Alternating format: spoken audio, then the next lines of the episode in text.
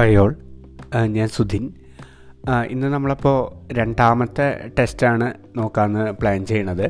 അപ്പോൾ ആദ്യത്തെ ടെസ്റ്റിൽ നമ്മൾ മെയിനായിട്ട് നോക്കിയത് എന്താണ് ലേണിംഗ് എന്നുള്ളൊരു കോൺസെപ്റ്റ് ആയിരുന്നു. ഈ രണ്ടാമത്തെ ടെസ്റ്റിലേക്ക് വരുമ്പോൾ അവരെന്താണ് ഇന്റലിജൻസ് എന്നുള്ളതാണ് നമ്മളോട് അതിന്റെ റിലേറ്റഡ് തിയറീസ് അതിൽ നമ്മുടെ ഇന്റർപ്രിട്ടേഷൻസ് അതൊക്കെയാണ് ഒബ്സർവ് ചെയ്യാനായിട്ട് പറയണത്. അപ്പോൾ ഇവിടെ നമുക്കുള്ള ടെസ്റ്റ് എന്ന് പറഞ്ഞാൽ നേരത്തെ പോലെ ഒരു എക്സ്പെരിമെന്റ് ഒന്നല്ല ഈ ഹൊവാർഡ് ഗാർഡ്നർ എന്ന് പറഞ്ഞുള്ള സൈക്കോളജിസ്റ്റിന്റെ ബ്ലോഗിൽ അദ്ദേഹം സ്റ്റേൺബർഗ് എന്ന് പറഞ്ഞുള്ള വേറൊരു സൈക്കോളജിസ്റ്റ് ആൾ ഈ കോവിഡിന്റെ ടൈമിൽ അതായത് ഒരു ഓഗസ്റ്റ് തേർട്ടി ഫസ്റ്റിൽ എഴുതിയുള്ള ഒരു ആർട്ടിക്കിളാണ്.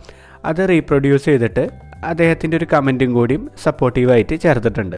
അപ്പോൾ ഈ ഹൊവാർഡ് ഗാർഡനറും സ്റ്റേൺബർഗ് എന്ന് പറഞ്ഞു കഴിഞ്ഞാൽ നമുക്ക് ഇവർ രണ്ടുപേരുടെയും ഇന്റലിജൻസ് തിയറീസ് പഠിക്കാനുണ്ട്. നമ്മുടെ ഫസ്റ്റ് പേപ്പറിലാണെന്ന് തോന്നുന്നു. രണ്ടുപേര് തിയറീസ് നമുക്ക് പഠിക്കാന പഠിക്കാനായിട്ടുണ്ട്. അതോടൊപ്പം ഇവർ ഇവർ പ്രത്യേകത എന്താണെന്ന് വെച്ച് കഴിഞ്ഞാൽ പലപ്പോഴും നമ്മൾ തിയറീസ് പഠിക്കുമ്പോൾ ഒക്കെ മുമ്പ് ജീവിച്ചിരുന്ന സൈക്കോളജിസ്റ്റുകളായാലും സയന്റിസ്റ്റുകളൊക്കെ ആവും. പക്ഷേ ഇവർ രണ്ടുപേരും ഇന്നും ഈ സൈക്കോളജി ഫീൽഡിൽ വളരെ ആക്റ്റീവായിട്ട് തിയറീസും ബുക്സും ആർട്ടിക്കിൾസും ഒക്കെ എഴുതുന്ന ആൾക്കാരാണ്. അപ്പോൾ ഈ മെയിനായിട്ട് ഈ ആർട്ടിക്കിളിൽ എന്താ പറയണതെന്ന് വെച്ച് കഴിഞ്ഞാൽ ഇപ്പോൾ ഈ കോവിഡ് കാലഘട്ടത്തിൽ അല്ലെങ്കിൽ കോവിഡ് കാലഘട്ടം കഴിഞ്ഞപ്പോൾ അല്ലെങ്കിൽ നടന്നുകൊണ്ടിരിക്കുമ്പോൾ അത് ഇന്റലിജൻസിനെ കുറിച്ചിട്ടുള്ള എന്ത് ഇൻസൈറ്റ്സ് ആണ് നമുക്ക് തരുന്നതെന്നുള്ളൊരു വിഷയമാണ്. അപ്പോൾ ഇവർ പറയണതും അതാണ്. ഈ ഒരു ആർട്ടിക്കിൾ നമ്മൾ വായിക്കുക. അതിനുശേഷം പല തിയറീസ് ഉണ്ട് ഇന്റലിജൻസിനെ കുറിച്ചിട്ട്. ആ തിയറീസ് നമ്മൾ വായിക്കുക. എന്നിട്ട് എന്താണ് ശരിയായ ഇന്റലിജൻസ് എന്നുള്ള നമ്മുടെ ഒരു ഇന്റർപ്രിട്ടേഷൻ കൊടുക്കാനാണ് യൂണിവേഴ്സിറ്റി നമ്മളോട് പറയണത്. അപ്പോൾ നമുക്ക് ഇന്ന് മെയിനായിട്ടും എന്താണ് ആ ബ്ലോഗിൽ പറഞ്ഞിട്ടുള്ളത് എന്നുള്ളൊരു ബ്രീഫായിട്ടുള്ളൊരു ഓവർവ്യൂ തരാം. അതോടൊപ്പം ഈ ഇവരെ രണ്ടുപേരും എല്ലാ ഇന്റലിജൻസ് തിയറീസും ഇന്ന് കവർ ചെയ്യാൻ പറ്റിയെന്ന് വരില്ല. ഈ ഹൊവാർഡ് ഗാർഡ്നർ എന്ന് പറഞ്ഞ സൈക്കോളജിസ്റ്റിന്റെയും സ്റ്റേൺബർഗിന്റെയും തിയറീസും കൂടി നമുക്കൊന്ന് നോക്കാം. അപ്പോൾ ഹൊവാർഡ് ഗാർഡ്നറിന്റെ തിയറി എന്ന് പറഞ്ഞു കഴിഞ്ഞാൽ മൾട്ടിപ്പിൾ ഇന്റലിജൻസ് തിയറിയാണ് അതിന്റെ ഒരു ഇമ്പോർട്ടൻസ് എന്ന് വെച്ച് കഴിഞ്ഞാൽ ഇപ്പോൾ നമ്മളൊക്കെ ഇപ്പോൾ നമ്മളോട് പെട്ടെന്ന് ചോദിച്ചത് വിചാരിക്കുക എന്താണ് ഇന്റലിജൻസ് എന്നുള്ളൊരു ക്വസ്റ്റ്യൻ ചോദിച്ചു കഴിഞ്ഞാൽ നമ്മളെപ്പോഴും ഇന്റലിജൻസിനെ അല്ലെങ്കിൽ ബുദ്ധി എന്ന് പറയണത് ഒരു മാത്തമാറ്റിക്കൽ എബിലിറ്റി അല്ലെങ്കിൽ ഇപ്പോൾ പ്രത്യേകിച്ച് മാത്സിലൊക്കെ ഭയങ്കര സ്ട്രോങ് ആയിട്ടുള്ള ആൾക്കാർ അല്ലെങ്കിൽ ഫിസിക്സ് അങ്ങനെ ഒരു മാത്തമാറ്റിക്കൽ റിലേറ്റഡ് അല്ലെങ്കിൽ കുറച്ചും കൂടി ടെക്നിക്കലോ അങ്ങനത്തെ ഒക്കെ ഒരു സ്കില്ലുള്ളവരെ ആവും നമ്മൾ പെട്ടെന്ന് ഭയങ്കര ബുദ്ധിയുള്ളവരെന്ന് പറയാം. പക്ഷെ നമ്മൾ ഒരിക്കലും ഒരു ഡാൻസ് കളിക്കണ കുട്ടി അല്ലെങ്കിൽ പാട്ട് പാടുന്ന കുട്ടി അത് ഇന്റ അങ്ങനത്തെ ഒരു കുട്ടി ഇന്റലിജന്റ് ആണെന്ന് പറയൽ കുറവാണ്. അത് എന്താ വെച്ച് കഴിഞ്ഞാൽ നമ്മുടെ ആദ്യകാലത്തെ ഇന്റലിജൻസ് തിയറീസൊക്കെ കുറച്ചും കൂടിയും അങ്ങനത്തെ ഒരു അനലറ്റിക്കൽ എബിലിറ്റിക്കാണ് ഇമ്പോർട്ടൻസ് കൊടുത്തിരുന്നത്. പ്രത്യേകിച്ച് ഇപ്പോൾ ഐ ക്യു ടെസ്റ്റുകളൊക്കെ നമ്മൾ കണ്ടിട്ടുണ്ടാവും. അപ്പോൾ ഐ ക്യു എന്ന് പറഞ്ഞു കഴിഞ്ഞാൽ mental age divide by chronological ക്രോണോളിക്കലായിട്ടുള്ള ഏജാണ് അപ്പോൾ ഈ മെന്റൽ ഏജ് എന്ന് പറഞ്ഞാൽ ഐ ക്യു ടെസ്റ്റ് നടത്തിയിട്ട് നമുക്ക് കിട്ടണ ഒരു ഏജ് ഉണ്ട്. പ്ലസ് നമ്മുടെ ഈ കറന്റ് ഏജ് ഡിവൈഡ് ബൈ നമ്മുടെ കറന്റ് ഏജ് അപ്പോൾ അതാണ് ഐ ക്യു വാല്യൂ ആയിട്ട് നമ്മൾ പറയണത്. അപ്പോൾ അവിടെ എപ്പോഴും ഇമ്പോർട്ടൻസ് കൊടുക്കുന്നത് കുറച്ചും കൂടി അനലറ്റിക്കൽ അല്ലെങ്കിൽ ലോജിക്കൽ റീസണിങ് അങ്ങനത്തെ ഒരു എബിലിറ്റി മാത്രമാണ് പക്ഷേ ഹൊവാർഡ് ഗാർഡനർ പറയണത് നമുക്ക് ഒമ്പത് തരത്തിലുള്ള ഇന്റലിജൻസസ് ഉണ്ടെന്നാണ്. അപ്പോൾ അതിൽ ഒരെണ്ണം ചിലപ്പോൾ ഡോമിനന്റായി നിൽക്കുന്നുണ്ടാവും ബാക്കിയുള്ളത് ഡിഫറെന്റ് ലെവൽസിലുണ്ടാവും പക്ഷേ ഇതിൽ ഏത് എലമെന്റ് ഉണ്ടെങ്കിലും ആ ഒരു വ്യക്തി ഇന്റലിജന്റ് ആണെന്നാണ് ഹൊവാർഡ് ഗാർഡനറുടെ മൾട്ടിപ്പിൾ ഇന്റലിജൻസ് തിയറി പറയണത്. അപ്പോൾ അതിൽ മെയിനായിട്ട് പറയണ ഒമ്പത് ഇന്റലിജൻസസ് എന്താണെന്ന് നമുക്ക് നോക്കാം. ഒന്ന് നാച്ചുറലിസ്റ്റിക് അതായത് നമ്മൾ പ്രകൃതിയായിട്ട് കൂടുതൽ ഇടപെടുക പ്രകൃതിനെ മനസ്സിലാക്കുക അങ്ങനെയുള്ള എക്സ്പ്ലോറേഴ്സ് ആൾക്കാരുണ്ടല്ലോ. അവർക്കൊക്കെ ഈ നാച്ചുറലിസ്റ്റിക് ആയിട്ടുള്ള ഇന്റലിജൻസ് കൂടുതലായിരിക്കും. അടുത്തത് വരുന്നത് മ്യൂസിക്കലാണ് അതായത് പാട്ട് പാടാനുള്ള കഴിവ്. അപ്പോൾ അവർക്ക് എന്താ വെച്ച് കഴിഞ്ഞാൽ പെട്ടെന്ന് അതിന്റെ ടോൺസ് പിച്ച് കാര്യങ്ങളൊക്കെ മനസ്സിലാക്കുക. അവർ മ്യൂസിക്കൽ ഇന്റലിജൻസ് ഉള്ളവരായിരിക്കും. അതുപോലെ ലോജിക്കൽ മാത്തമാറ്റിക്കൽ അത് അനലറ്റിക്കലായിട്ടുള്ള മാത്തമാറ്റിക്കൽ സ്കില്ലുള്ള ആൾക്കാരായിരിക്കും. പിന്നെ എക്സിസ്റ്റൻഷ്യൽ അവരായിരിക്കും ഈ ഫിലോസഫേഴ്സ് എന്തുകൊണ്ട് നമ്മൾ ഭൂമിയിൽ ജനിച്ചു അതിന്റെ പർപ്പസ് അങ്ങനത്തെ കാര്യങ്ങളൊക്കെ വളരെ ഡീപ്പായിട്ട് എക്സ്പ്ലോർ ചെയ്ത് പോണവരാണ് എക്സിസ്റ്റൻഷ്യൽ ഇന്റലിജൻസ് ഉള്ളവർ പിന്നെ വരുന്നത് ഇന്റർപേഴ്സണലാണ് അതായത് മറ്റൊരു വ്യക്തിയുടെ ഫീലിങ്സ് ഇമോഷൻസ് മനസ്സിലാക്കുക സപ്പോർട്ട് ചെയ്യുക അതായത് കൗൺസിലിംഗ് കാര്യങ്ങളൊക്കെ ചെയ്യാനുള്ള എബിലിറ്റീസ് ഉണ്ടല്ലോ. അതാണ് ഇന്റർപേഴ്സണൽ ഇന്റലിജൻസ് പിന്നെ ബോഡിലി കിനസ്തറ്റിക് ആയിട്ടുള്ള ഇന്റലിജൻസ് അതായത് ഈ സ്പോർട്സ് ആൾക്കാർ അപ്പോൾ അവർക്ക് എന്താ വെച്ചാൽ ബോഡീനെ കോർഡിനേറ്റ് ചെയ്യാനും കാര്യങ്ങൾക്കൊക്കെ സ്കില്ല് വളരെ കൂടുതലാവും. അപ്പോൾ അവരാണ് അങ്ങനത്തെ ഇന്റലിജൻസ് ഉള്ളവർ പിന്നെ വരുന്നത് ലിംഗ്വിസ്റ്റിക് ആണ്.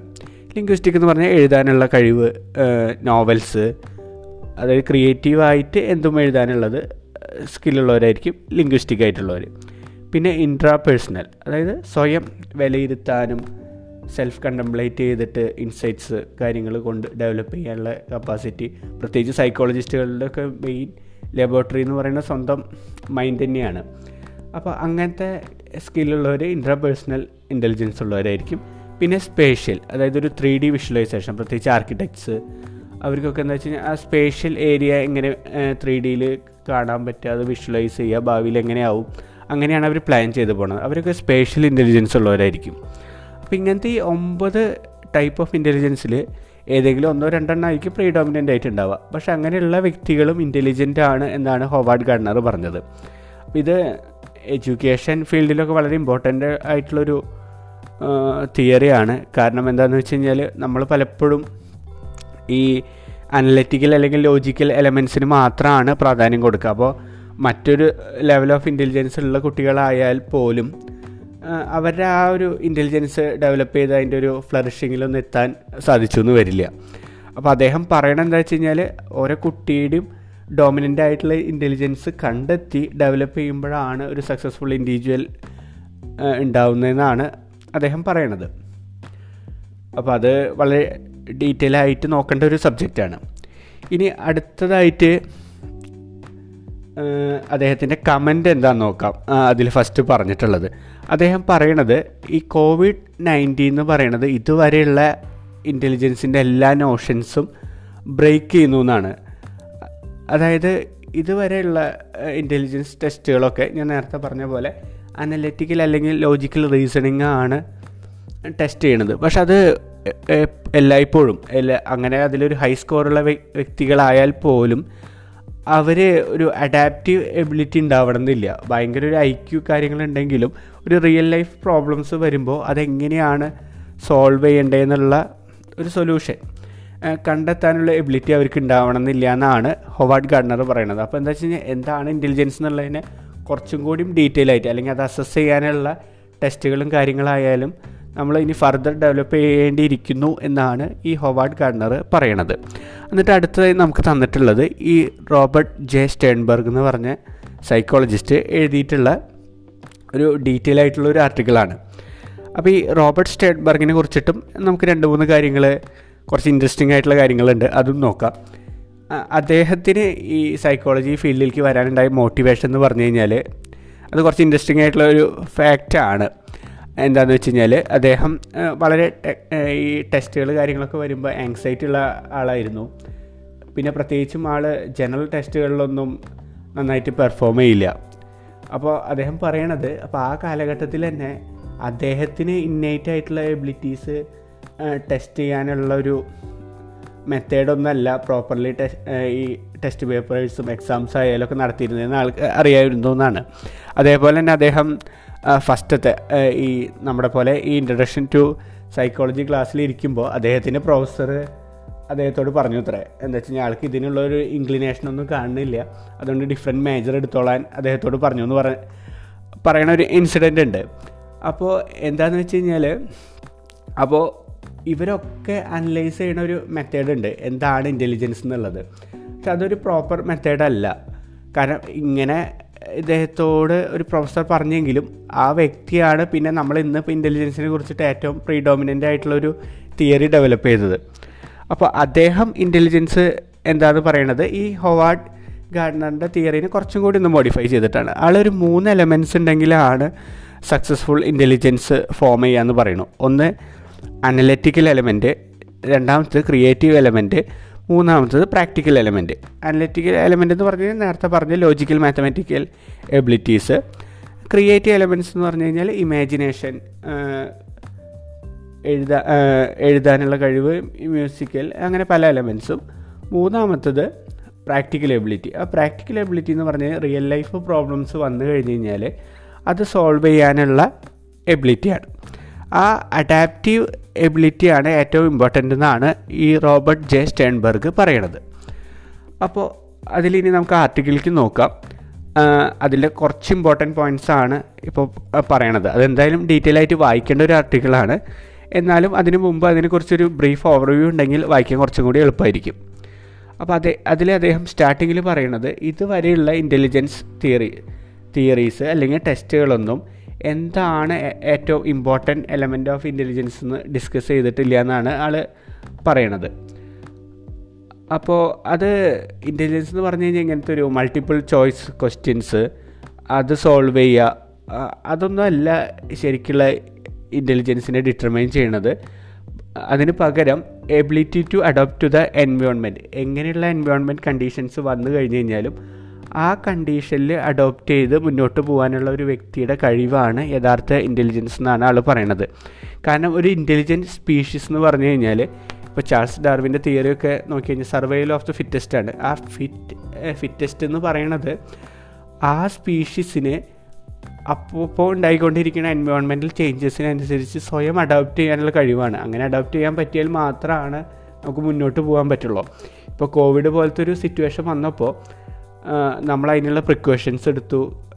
അതിനുള്ള മരുന്ന് കാര്യങ്ങൾ കണ്ടെത്തി. അപ്പോൾ നമ്മൾ ആ സിറ്റുവേഷനെ മനസ്സിലാക്കി അതിനെ മറികടക്കാനുള്ള ഒരു സൊല്യൂഷൻ കണ്ടെത്താണ്. അപ്പോൾ ആ ഒരു പവറാണ് ശരിക്കുള്ള ഇന്റലിജൻസ് എന്നാണ് അദ്ദേഹം പറയണത്. എന്നിട്ട് അദ്ദേഹം ഡീറ്റെയിൽ ആയിട്ട് ഈ ഒരു ഈ റിയൽ നമ്മുടെ സ്റ്റാൻഡർഡൈസ്ഡ് ആയുള്ള ടെസ്റ്റ് പ്രോബ്ലംസും ഈ റിയൽ ലൈഫ് സൊല്യൂഷൻസും വരുന്നതിനെ കുറിച്ചിട്ട് ഒരു കമ്പാരിസൺ പറയുന്നുണ്ട്. അപ്പോൾ അതൊന്ന് നമുക്ക് നോക്കാം. അതായത് ഈ ടെസ്റ്റ് പ്രോബ്ലംസ് അതായത് മൾട്ടിപ്പിൾ ചോയ്സ് പ്രോബ്ലംസൊക്കെ മിക്കവാറും അതിനൊരു യെസ് ഓർ നോ ആൻസർ ഉണ്ടാവും. അല്ലെങ്കിൽ അതൊരു എന്തായാലും ശരിയോ തെറ്റോ ആയിട്ടുള്ള ഒരു ആൻസേഴ്സ് അവിടെ ഉണ്ടാവും. പക്ഷേ ഒരു റിയൽ ലൈഫ് പ്രോബ്ലം എടുക്കുകയെന്ന് വെച്ച് കഴിഞ്ഞാൽ നമുക്ക് ഒരിക്കലും ഒരു ഒരു പെർഫെക്റ്റ് ആൻസർ അല്ലെങ്കിൽ ഒരു ഗുഡ് ആൻസർ അങ്ങനെയൊന്നും ഉണ്ടായി എന്ന് വരില്ല. ഈവൻ ഈ ആൻസർ എന്ന് പറയുന്നത് തന്നെ പല വ്യക്തികൾക്കനുസരിച്ചിട്ട് പല പല ആൻസേഴ്സ് ആയിരിക്കും. അപ്പോൾ അതുകൊണ്ട് തന്നെ ഒരു മൾട്ടിപ്പിൾ ചോയ്സിൽ നമ്മൾ കറക്റ്റ് ആൻസർ ഈ നാല് ഓപ്ഷൻ തന്നിട്ടുള്ള ഒരെണ്ണം ചൂസ് ചെയ്തെന്ന് വെച്ചുകൊണ്ട് നമുക്ക് ഒരു സർട്ടൻ ലെവൽ ഓഫ് ഇന്റലിജൻസ് ഉണ്ടെന്ന് പറയാൻ പറ്റില്ല എന്നാണ് ആൾ ഒരു പോയിന്റ് പറയണത്. രണ്ടാമത്തെ പോയിന്റ് പറയണത് പലപ്പോഴും ഈ ടെസ്റ്റ് പ്രോബ്ലംസ് പ്രത്യേക ഒരു കോണ്ടെക്സ്റ്റിനെ ബേസ് ചെയ്തിട്ടാവില്ല. അതിന് റിലേറ്റഡ് ആയിട്ടുള്ളൊരു നമുക്കൊരു ഇമോഷണൽ എലമെന്റ് ഫീൽ ചെയ്യിപ്പിക്കണതൊന്നും ആവില്ല. അതേപോലെ തന്നെ നമ്മുടെ ഒരു റിയൽ ലൈഫ് പ്രോബ്ലത്തിനെ അതായത് നമ്മുടെ ലൈഫ് അതിനെ ഡിപ്പെൻഡ് ചെയ്ത് നിൽക്കണമെന്നുള്ള അങ്ങനത്തെ ഒരു സിറ്റുവേഷൻസ് ഒന്നും ഉണ്ടാവാൻ ചാൻസ് ഇല്ല. അപ്പോൾ എന്നാൽ ഒരു നമ്മൾ റിയൽ ലൈഫ് പ്രോബ്ലം ഇപ്പോൾ കോവിഡ് പോലത്തെ ഒരു പ്രോബ്ലത്തിനെ ഫേസ് ചെയ്യുമ്പോൾ അതൊരു പ്രത്യേക കോണ്ടെക്സ്റ്റിൽ നിൽക്കുന്നതാണ്. അത് നമ്മളെ വളരെ ഇമോഷണലി ഫീൽ ചെയ്യിപ്പിക്കുന്നതാണ് കണക്ട് ചെയ്യിപ്പിക്കുന്നതാണ്. അതുപോലെ നമ്മുടെ ഒരു ലൈഫ് അതിന്റെ ഒരു സൊല്യൂഷനെ ഡിപ്പെൻഡ് ചെയ്തിട്ടാണ് നിൽക്കുക. അപ്പോൾ അതും ഒരു റിയൽ ലൈഫ് സിറ്റുവേഷനും നമ്മൾ ഈ ടെസ്റ്റ് പ്രോബ്ലം എടുത്തു കഴിഞ്ഞാൽ രണ്ടും തമ്മിൽ വലിയ ബന്ധമൊന്നുമില്ല. ഈ ടെസ്റ്റ് നമ്മൾ സോൾവ് ചെയ്തുകൊണ്ട് നമുക്ക് ഈ ലെവൽ ഓഫ് ഇന്റലിജൻസ് ഉണ്ടെന്ന് പറയാൻ പറ്റില്ല. ഇപ്പോൾ നമ്മൾ മെമ്മറി സിനിമയിലത്തെ ക്ലൈമാക്സൊക്കെ നോക്കിയാൽ കാണാം. അവിടെ ഒരു ഒരു വ്യക്തിയുടെ ലൈഫും ഒരു പ്രോബ്ലത്തിൽ നിൽക്കുകയാണ്. അപ്പോൾ ആ ഒരു മൊമെന്റിൽ നമ്മൾ എന്ത് സൊല്യൂഷനാണ് കണ്ടെത്തുക? അതിനെ ഡിപ്പെൻഡ് ചെയ്തിട്ടാണ് ആ വ്യക്തിയുടെ ലൈഫ് അവിടെ തീരുമാനിക്കപ്പെടുന്നത്. അപ്പോൾ ആ ഒരു ചെറിയ ഡ്യൂറേഷനിൽ നമ്മളൊരു സൊല്യൂഷൻ കണ്ടെത്തണം. അപ്പോൾ അതൊരു certain level of adaptive intelligence ആണ്. അപ്പോൾ അതാണ് ശരിയായ ഇന്റലിജൻസ് എന്നാണ് ആൾ വേറൊരു പോയിന്റ് പറയണത്. ഇനി അടുത്തത് വരുന്നത് പലപ്പോഴും ഈ ടെസ്റ്റ് പ്രോബ്ലംസ് എന്ന് പറഞ്ഞ ഇത്ര ഡ്യൂറേഷനിൽ ഒരു അറുപത് മിനിറ്റിൽ അറുപത് ക്വസ്റ്റ്യൻസ് സോൾവ് ചെയ്യുക.